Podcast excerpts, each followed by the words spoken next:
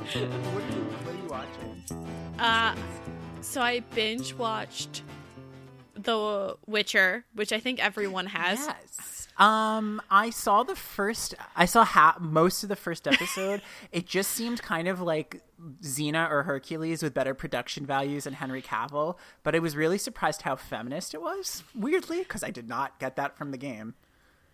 I so I had a weird experience. One of my coworkers was talking about how he loved it. He played the game, he was in love with the game, and that he was upset because one of the characters had has in the game apparently really red hair.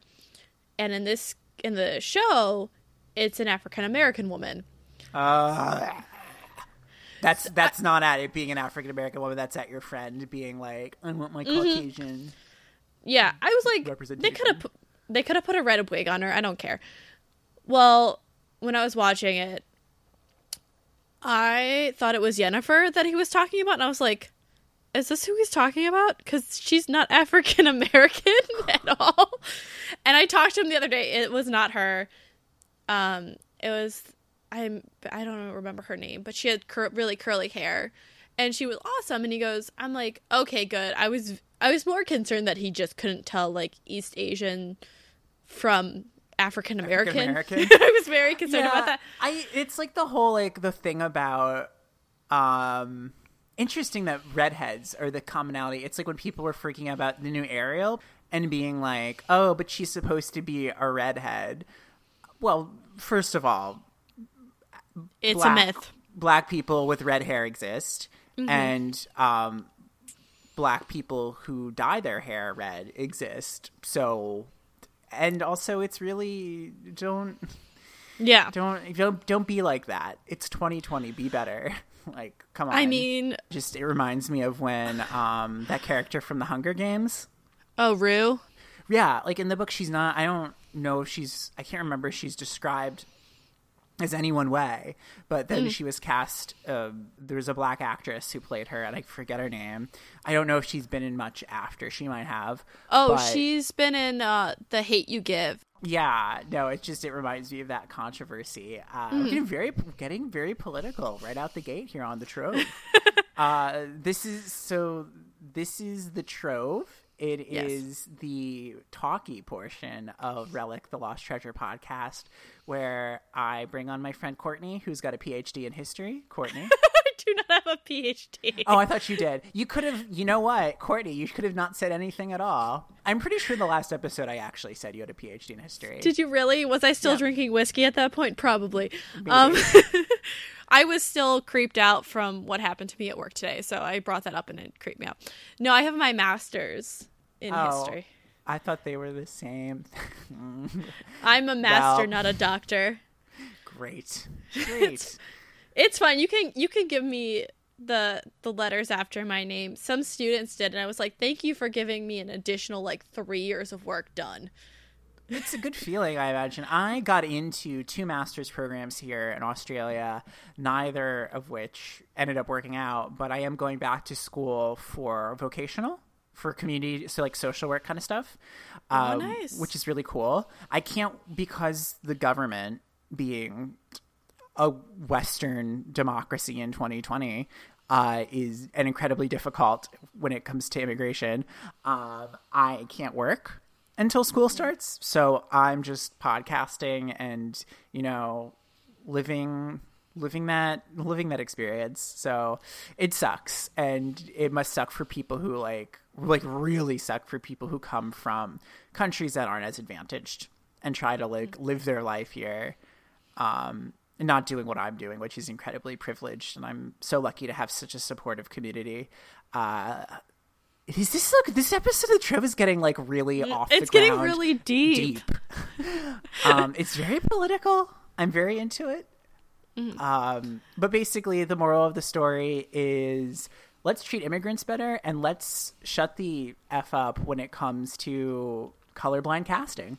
And also, Basic. like, let's have more opportunities for people of color in in like roles, cre- in like not just roles where it's like this person was white and now they're black. That's you know the new doing thing. Like, let's actually have more black writers, more black writers in the writers' room, more black characters and more content created by people of color. And yep, that's my that's my soapbox. And Yeah. there we go. Uh, Maxwell for president of Australia, 2024. Should we update them on my finger? Since Oh uh, yeah, finger watch. finger watch. Courtney's Courtney's finger. I think it fell off. You ran out of super glue, so it's actually just now. So I had hit it during the last recording because spoiler alert, we record them back to back. Um, and I looked at it and I go, Maxwell, I have to leave. I have to go trim my finger. so super glue wasn't gonna work because that skin was. Fun fact: the reason why you super glue it really quickly or you get stitches really quickly is so your skin can knit back together. If yes. you don't do that, you just have a dead flap of skin, which I just now have uh, trimmed. By the way, if you're gonna, this sounds weird. edit any of this out. You can edit so much of this out. It's fine.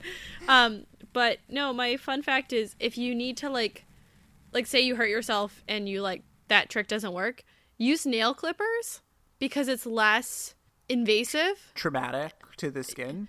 Yeah, so you can like get close, but you still have that edge, so it'll it won't hurt you. Right. That's my that's my domestic tip of this episode that From Maxwell's probably gonna cult edit of out. domesticity. No, I think it's fascinating. Courtney, I feel very in two ways about this episode because let's just get it out the gate. This is a very lost treasure centric episode mm-hmm. of The Trove, and it involves lost treasure that is found. And I've always wanted to do a follow up episode to a lost treasure that was found. None none of them have in like the forty odd forty five episodes of relic history. I don't think any of them have been located that I've covered. But these two have. And it's unfortunate that I haven't done an episode about either of them because this would have been the perfect recap. So Oh, yeah. ah, I feel I feel away. But you know what? We're gonna save that for later. Courtney, what do you have for us? What's first up on the docket? So I have archaeologists who used radar to find a Viking ship buried on an island for a millennium. Okay. And this is from the Washington Post by Alex Horton. And this comes from December 2019. So it's pretty recent. And so we know that the Vikings wanted to die in battle so they could go to Valhalla and quote, they can have a fight and party every day. And then the next day do it again. End quote. Just as college. it's just uh, as Knut uh, Paasche, a period archaeologist, said. So, how did they do this? They would use the vessels to give their really it was uh, chieftains and kings who were laid to rest in the long ship with swords and jewels and were buried in earthen mounds who would that would signify their stature. And the larger the ship in the mound, the more important. Easy enough. Like we there's numerous ways we can find this. So archaeologists used ground penetrating radar because you know me i love some ground i love that kind of uh, remote sensing kind of stuff and they found a big mound carved into a western norwegian island Wow. along with yeah so they found the remains of a huge ship it is possibly as long as 55 feet What are you kidding? no I was just thinking of the Viking funeral where they just put them in a canoe and light them on fire. I was not thinking giant Hmm. ship. I'm just thinking I've watched the show Vikings. I need to catch up. I know there was I haven't watched the like the big two significant deaths that have happened, but I'm just like it would be so great if like that's what happened. Like they just buried them in the ship. Really significantly is this discovery may tell new tales about how the ships evolved to become those mo- really terrifying vessels of more than a thousand years ago. So this is from Edoy Island, and it, they announced that they found it on November 22nd by the Institute for Cultural Heritage, where Paasche is an archaeologist and researcher, and it was really discovered through luck. They partnered with the small municipality and the county of Moore and Romsdal to conduct research in the area, and it was already known for its rich historical setting, including Viking battles. I just this is what I love about this region. Like they're like, you know what, we're gonna invest in our history and like make sure like we know as much as we can. So when they had finished for the day in September, as the institute reported, they were like, you know what, let's like really take this quick pass with the radar in a farmer's field near a medieval church. So they're like, we'll just go quick. So they take the geo radar vehicle. And if you've watched, there's a special on Stonehenge that shows really good at showing ground penetrating radar. There's so like a little you can go over with like a little. It looks like um, you know what you think in the 1950s push mowers where they're like the wheels. Yep. It looks like I that, know or- exactly what you're talking about. It's like almost like a cartoon. Yeah, Yeah. Or they have one that kind of drives itself like it's a little bigger. So mm-hmm. they put it over the soil, revealing the husk of a ship set inside a burial mounds, one 60 feet in diameter. So really, it had been destroyed, like the mound had been destroyed through centuries of plowing through the dirt. And they really, they just, I mean, everyone I think has kind of seen, if you watch true crime or like you're into archaeology, you've seen images of like the ground penetrating radar, it just shows the abscesses. So they don't really know how much of the ship remains before they excavate it. They can pinpoint the ship's backbone, which is a 42 foot keel, along with hints of planking. Right. And they don't really know if there's any occupants in the ship with any riches or weapons. Uh, they know that they found a ship last year buried and it had rotten away, leaving only black detritus, which is basically the remnants of wood. Um, is another it different area- than detritus, or is it the same? or that's detritus. Yeah, I just can't say oh. it. oh, I didn't know if detritus was like a material or something. I wasn't trying to be a jerk. I was like literally. No, to no, it's fine. It's just I'm like I'm, I'm going with my best guess on the pronunciation of that. Okay. Um, they also found another ship in England that had no wood, even though the outline of nails helped identify it. So like basically the soil composition changes. So they're like, oh, that's that's where the detritus helps because they're like that's where the ship was. So you can like basically get the outline of it. The main thing about this discovery, it's significant because few immaculate artifacts remain, especially as large as a vessel. There are only, uh, Paasche says, quote, there are only three large preserved, well-preserved Viking vessels in Norway, and we need more, end quote. And all of them are in a museum in Oslo. So if you're in Oslo, go check them out. okay. Um, Edoy and the surrounding region was well traversed by the Merovingian dynasty, which preve- preceded the Vikings, and later the Viking chieftains basically put themselves in there, doing the things the Vikings do to get like taxes and all of that. There was also major va- battles fought in the area, including some waged by Harald the First, Fairhair, a Viking who unified Norway as the first king in the ninth century. Um, they think it might belong to the Viking era, which is from 1800 to 1000 AD, which is, um, or even possibly earlier from the Frankish Merovingian period. So either way, it's really it, like when they finally get down in there, which we probably won't get an article for another couple of months or maybe even years. It's going to be significant. Wow. Yeah. So we know that typically there would be 26 rowers um, to power a large Viking ship to get through the wind blasted fjords, and then they would use sails to travel on the sea. Really, the significance of those ships were they helped them go into England, quickly attacking soldiers, settlements before going off. So basically, they would do surprise attacks and they'd be quick, and all of a sudden they're gone. Quote, they made ships that no one else could cope with for 200 years, end quote, as Pascal said. And this is really where we get this terrifying image of Vikings. Uh, the Edoy find was similar to another buried ship's discovery last year, so 2018 in Halden, uh, the southern capital, which the georadar signature was really similar. They had uncovered a 65 foot Viking ship amid several other burial mounds, and this is like that one's supposed to be the biggest Viking age ship ever buried. Quote, I think we could talk about a hundred year find, end quote, says uh, archaeologist John Bill, who's the curator of the Viking ships at Oslo, the Oslo Museum of Cultural History, when they found that 65 foot ship. So the fact that they found two of these ships within a year really excites people because they're like, okay, we can start digging further into the history and realize that we can um, not only learn about them but find more information because I think if this is the second Viking story I've done for you.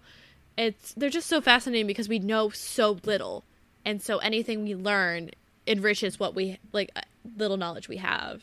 Yeah. Amazing. Huh. Wow. Yeah, so I have a buried Viking ship in Norway. How crazy is that? That's huge. It's been a pretty crazy year or a year or two for archaeology and finding things. I still think we're too still caught up on the um the can we drink the fluid from the coffin found in Alexandria. What are you talking about? We're definitely not still worried about that. the forbidden liquid. Um, so I'll go into my first one, and I'm kicking myself because I've wanted to do this episode for a while, and for some reason, I just never did.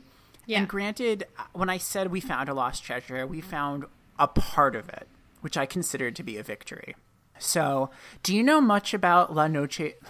My terrible Spanish, La Noche Triste. The sad night. Or the, I like to be more poetic and say the night of sorrows, but yes, it's the sad night. Is it a Picasso? It sounds like a Picasso. No, I do know I. I know I. you. That's um. it's not Guernica. No, it is Guernica, but there is. It does sound like a Picasso. It sounds like a It does. Picasso.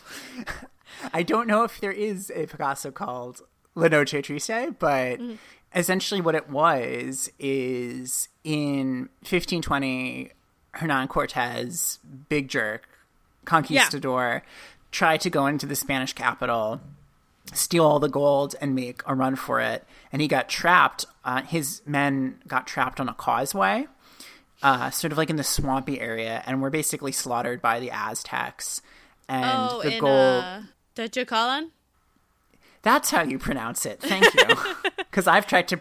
Th- this actually was brought up on the Legends of the Hidden Temple episode, so it's sort of been covered. And then I said, "Oh, I'm going to do an episode on it," but it's only been like two weeks since I did that, so I haven't had time. But essentially, they were enc- they were encumbered and weighed down by the gold, and so it sunk. You Into know, that it's area. heavy. It's real heavy. People yes, don't it this. Gold is exceptionally heavy. So it's no one's ever been able to find it despite best efforts, and I will eventually do an episode on it. Um, until now, by which I mean actually in the 1980s, we just didn't know it. So the the long and the short of it is that a new scientific analysis, and this is, by the way, comes from The Guardian. A new scientific analysis of a large gold bar found decades ago in downtown Mexico City has confirmed it was part of the plunder Spanish conquistadors abandoned as they beat a temporary retreat from the Aztec capital.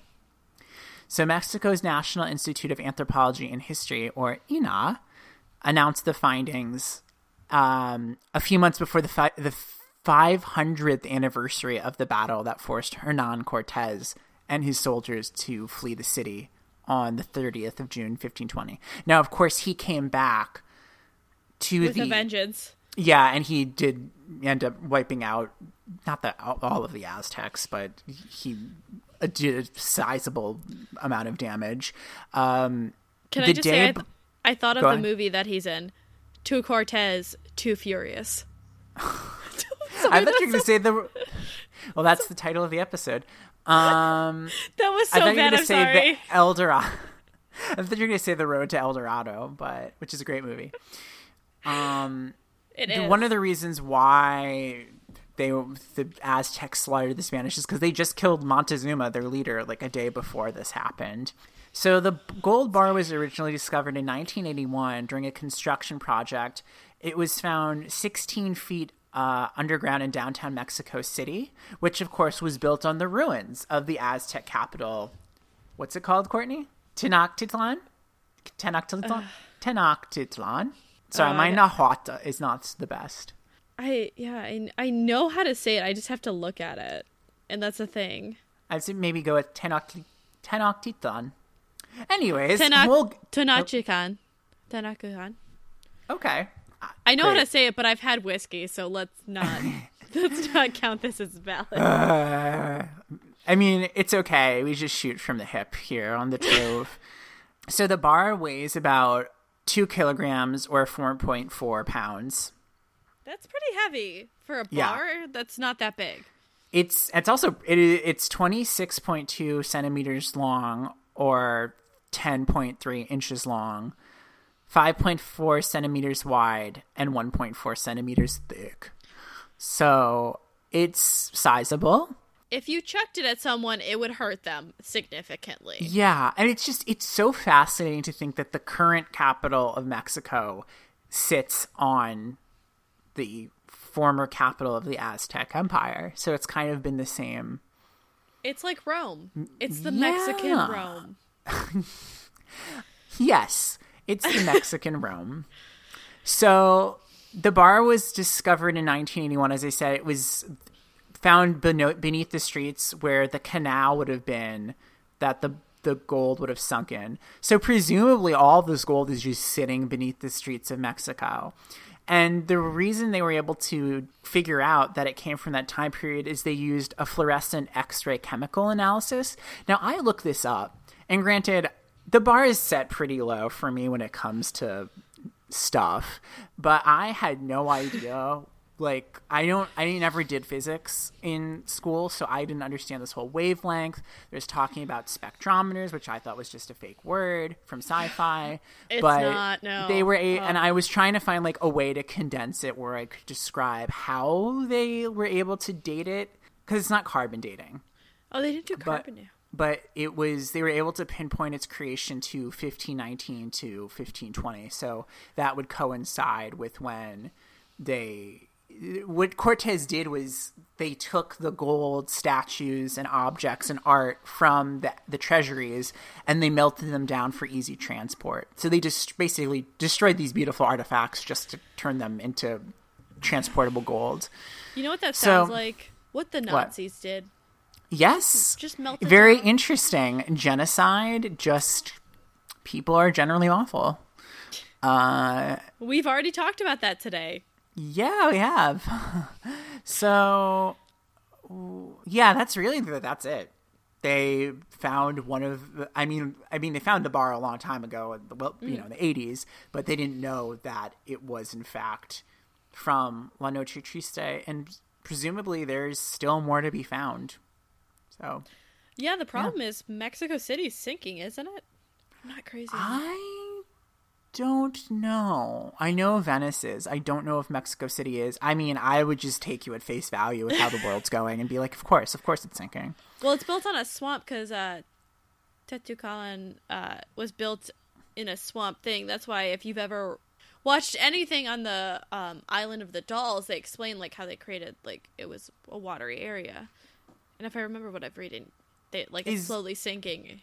That the and I'm really batting z- batting nothing on this, but is that La Isla de las Muñecas? Yes. Okay. You know where everyone's favorite Zach Bilbo Baggins went to go and talk to. From Ghost Adventures, Zach Baggins from Ghost Adventures. Yes. Yeah. Do, do we want to?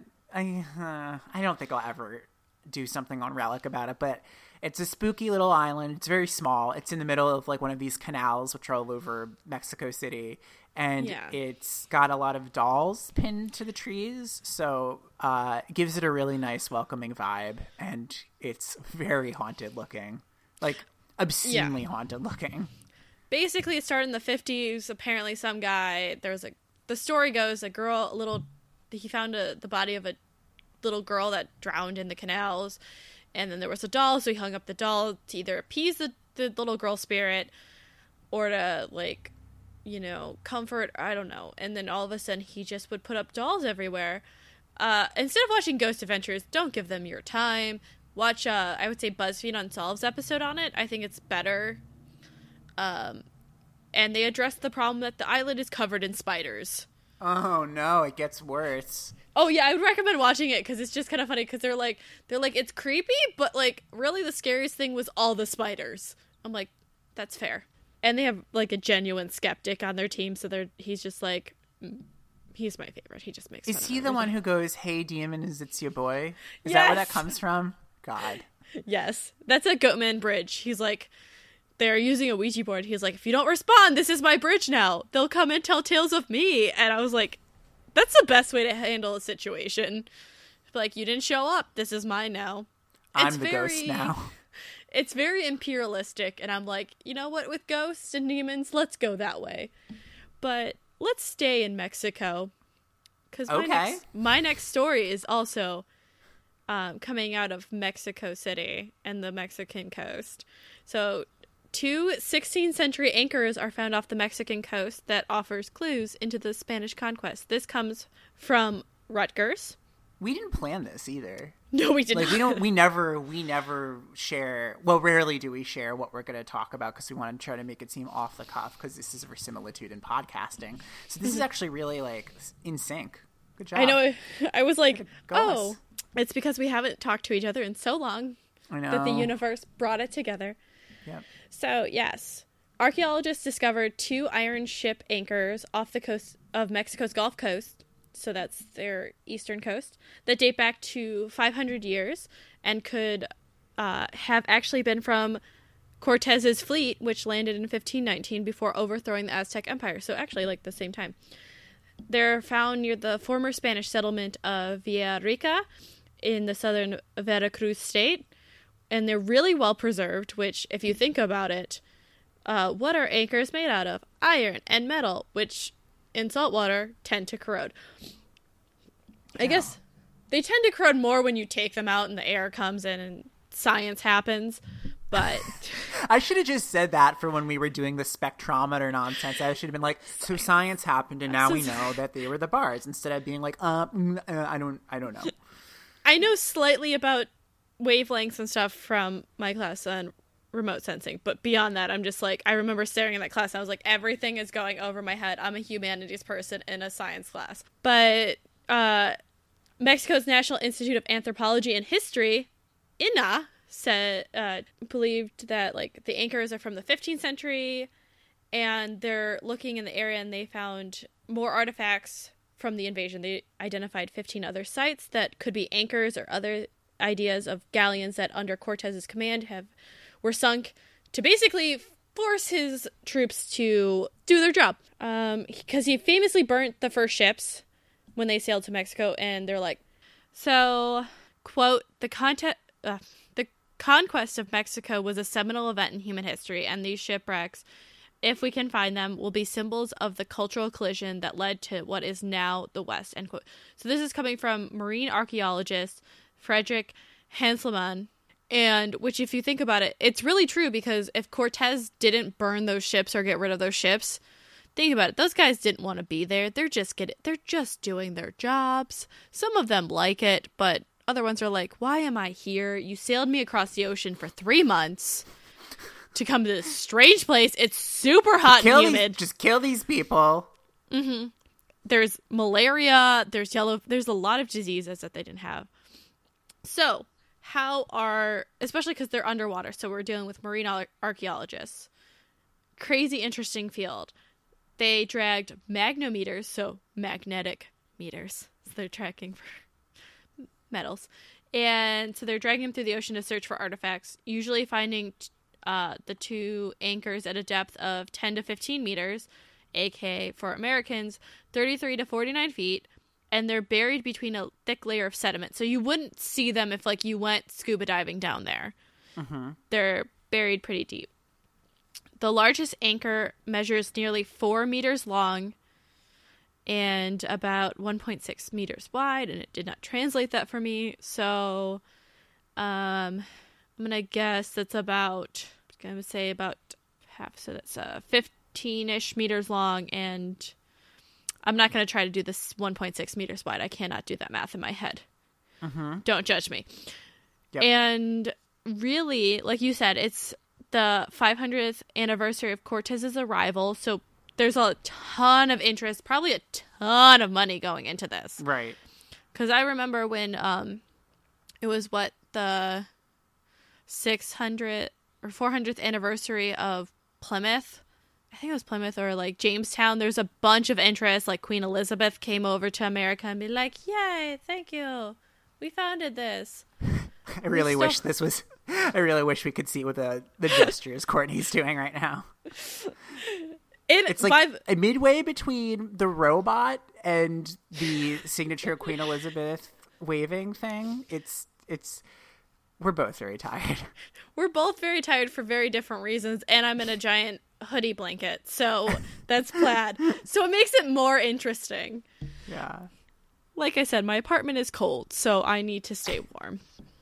Um, so really, this is why there's been a renewed surge in this because, you know, anniversaries. We love them. I don't know what the 500th anniversary is. Is it platinum? Is it gold? Who's to say? Okay. It, is it apologizing for the crimes against your people? Probably. So, Mexican President Andre Manuel Lopez Obrador, who actually has written several history books, publicly asked for the Spanish king Felipe VI and Pope Francis to apologize to indigenous Mexicans for the death and destruction unleashed by the conquest. So, yeah, apparently it is. he's such a cool like he's apparently a really cool guy he's fairly new but mm-hmm. he's uh, it sounds like he and i don't want to say anything without actually looking into it and sort of looking politically you know deeper into the subject but apparently yeah. he's a really cool president and i know felipe the six um i was actually in spain when he got crowned god that was six years ago now so wow. yeah I had to think about it. I was like, oh, it was 2014. It's not quite six years, but it's getting there. So he, but he definitely is more of a bringing the monarchy into the modern period, even though that branch of the Spanish monarchy is only, I think, new as as of the 80s, 70s, 80s when Franco died. We also have because of this, you know, we have the anchors, but then there's also, in case you're interested in learning more, two new television series one released um, in November 2019 by TV Azteca called Hernan, and another that is being developed by a, a little director known as Steven Spielberg, which will be entitled Cortez, and it will star, um, you know, a small unknown actor named Javier Bardem. Oh wow! it's just two well, little unknowns. I Spielberg needs to get off his butt and do the next Indiana Jones before Harrison Ford's croaks. So, uh, two cents. So, because these anchors are now documented, they are actually returned to where they were found. So they basically took them up, documented them, put them back because they were actually so well preserved in that deep sediment that they're like, it's actually better for us to leave them here. So that's according to INAH, and that's the end of my anchor story, but I think Maxwell and I should watch Hernan when it comes it, out and do like a live commentary. Yeah, Twitch. Well, there's Hernan and then there's Cortez, so we can watch one and then watch the other and compare the American version and then the Mexican the, the Mexican version. Okay. Yeah. Wow. Our I like this synergy that's happening. I know. Uh yeah, it's just it's so interesting and again it's so interesting that this is all sort of coming out now, like 500 yeah. years after the fact. It is also 500 years since the kind of the the sacking, we'll just say the sacking of the Aztec Empire by Cortez. So I'm wondering if there's more of kind of a push towards, you know, looking into a lot of these kind of lingering questions now that we're approaching that date. I would say definitely there's probably more money. They've probably within the past 5 years they probably have released more money to academics and like archaeologists and institutions to be like, "Hey, for the 500th anniversary, let's do something to like acknowledge um, what happened and like bring more history." Yeah, I know that makes sense. We re- we just reached uh, the 100th anniversary of women's suffrage and the history groups I've been a part of, they're they've been working on it for over a year before it. So like these the exhibits you see, the works you see like by historians and all of that, those are years in the making. so support humanities, guys. Yep. Well, that's the same thing. I think this new president actually does. He, he, as I understand, he's kind of a left wing guy, and he, I think, has put a lot of funding mm-hmm. into the arts and history, which is probably why we're seeing these discoveries yeah. happen because there's actually the funding for it. All right, so my final one is actually one you sent to me, Courtney, like literally in the last 24 hours, and it is the craziest thing. And I'm again kicking myself I haven't done an episode on it because yeah. So and I'll talk more about this towards the end, but season two, quote unquote, of Relic was very much focused on uh, crimes, like kind of true crimes, with like occasionally spooky elements interjected. So I started off this the second season with the theft of the Isabella Stewart Gardner Museum Yeah. uh, which involves a lot of stolen famous paintings. But I didn't do this this one, so um, I'm not gonna do the sizzle. I'm just gonna kind of walk you through the timeline Okay. uh, up to the recent event. So it starts in 1997. So this is the uh, takes place at the Galleria Ricci Oddi in Piacenza. That's my terrible Italian accent. yeah, I was like, um, that sounds Italian. It is. It, it is. Uh, so it's 1997, and there's an art student by the name of Claudia Maga who comes in and she's looking at this Gustav Klimt painting. Gustav Klimt is one of my favorite artists. He's really cool. He Oh yeah. does a lot with it's almost this mix of stylistic and lifelike portraits Yeah. uh, he does a lot with it's it's almost in its own style independent of art nouveau but sometimes it's put in there there's a lot of textures and shapes like a lot of like circles and triangles and just patterns that are really bright he most famously did the kiss which is hanging in the dorm room of every college student I actually the, a poster of it not the painting yeah. I actually know someone who has that as a tattoo. I yes, d- yeah, he's very iconic. Most people don't know that's Klimt; they just know the painting. But Gustav Klimt, he's really cool. So there was a portrait of his just called "Portrait of a Lady," hanging in the um, the Ricci Oddi Gallery. And an art student, she's really young, I think her 18 years old, and it was Claudia Maga. She's looking at it, she's kind of just sort of taking it in, and then she realized she's seen it before, kind of.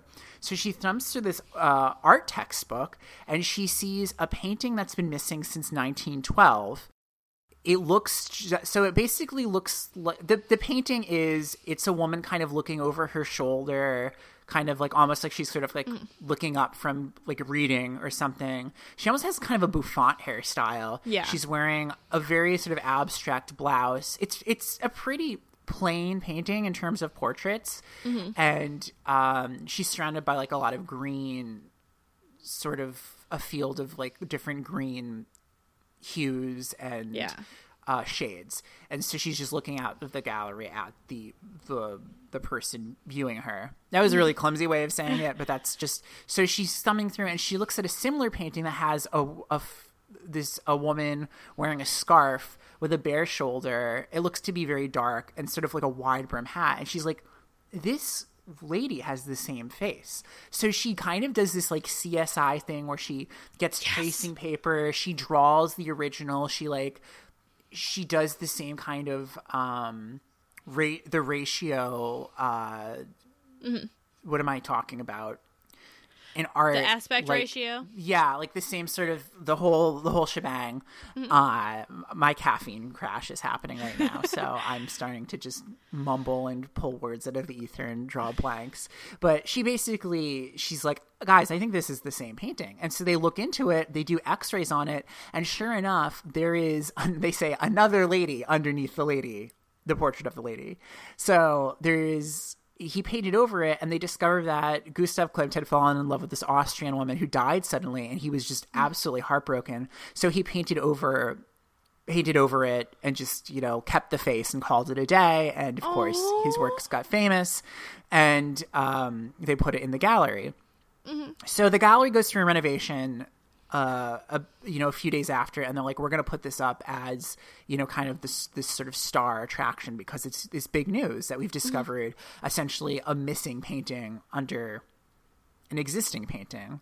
Yeah. So the gallery director gets a call about the day bef- before this all happens, and they're like, "We can't find the painting." And he's like, "Oh well, did you just move it during the operations? I know that you know we're renovating things. It could have got." And they're like, "No, we can't find it." So they go, they start to look for it, and they're someone's on the roof for some reason, and they find the frame of the painting next to a skylight.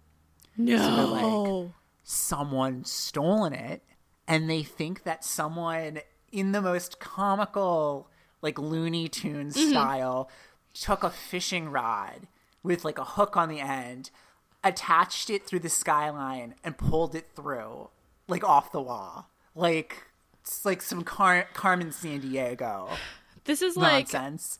Pink Panther BS. Yeah, right. Except here's the thing. They they basically try to replicate how that would work. The pa- the frame can't fit through that sky skylight anyway. It's like how did this get on the roof? Yeah. So they're doing.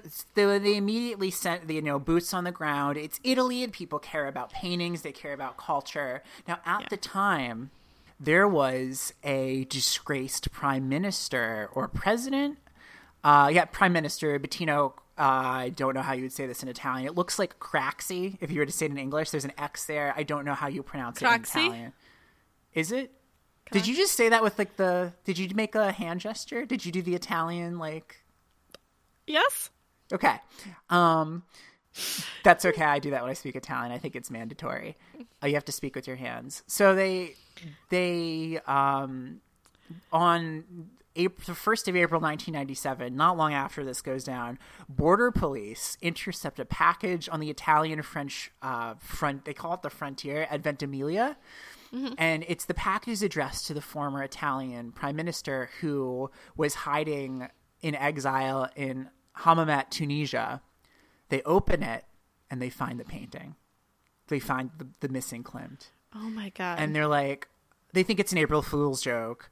And they're like okay but maybe it's real. So they get it and they look at it and they're like this is it. And then they smell something and they look closer. The painting the paint is still fresh. It's not the original it's a forgery. So it gets weirder right?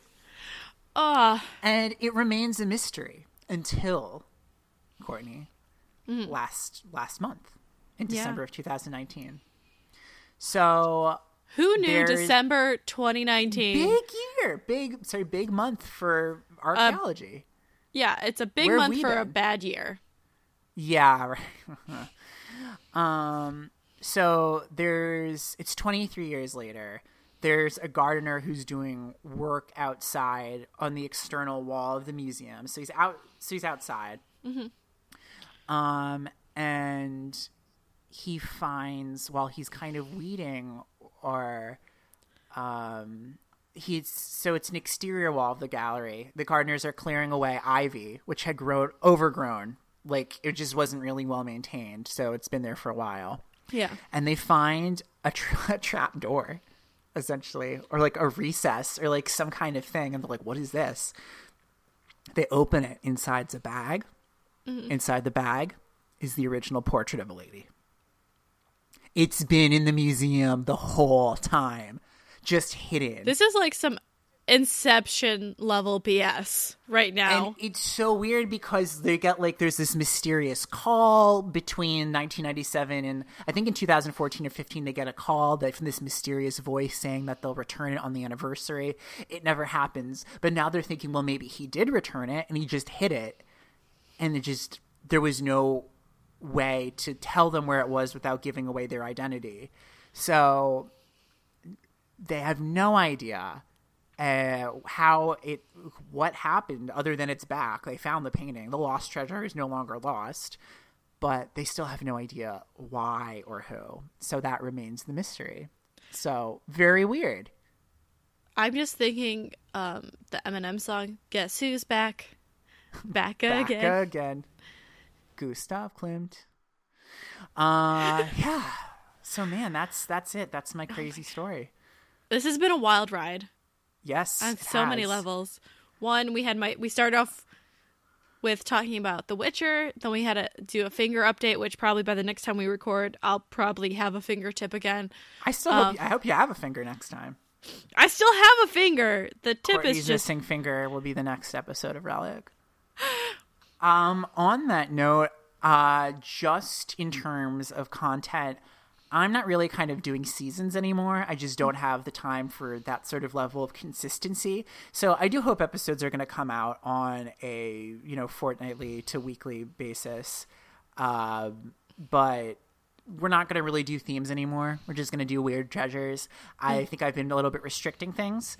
So I really want to focus on kind of weirder stuff like lost cities, like really Indiana Jones level things. And we're going to have a couple of guests on, hopefully some big big podcast guests in the coming weeks as we hit uh get closer to our 50th episode. Yay! You hit your 50th. I just recorded my 100th. You know, crazy things. Oh. Well, you didn't need to show show me up there just now, but you did. Well, like you have seasons, so seasons you get to take breaks. It's not as consistent. No, I mean like it's No, not like you being- you I was you just do being difficult. you could find you could be difficult. It's fine. I feel like it's just you never as long as you're producing a, con- a quality content you can like endorse. It is what it is. My I've taken weird breaks just because of work and whatever my life is hap- doing. We're not going to talk about that, but besides the weird shape of my finger. Um, all right, plug away.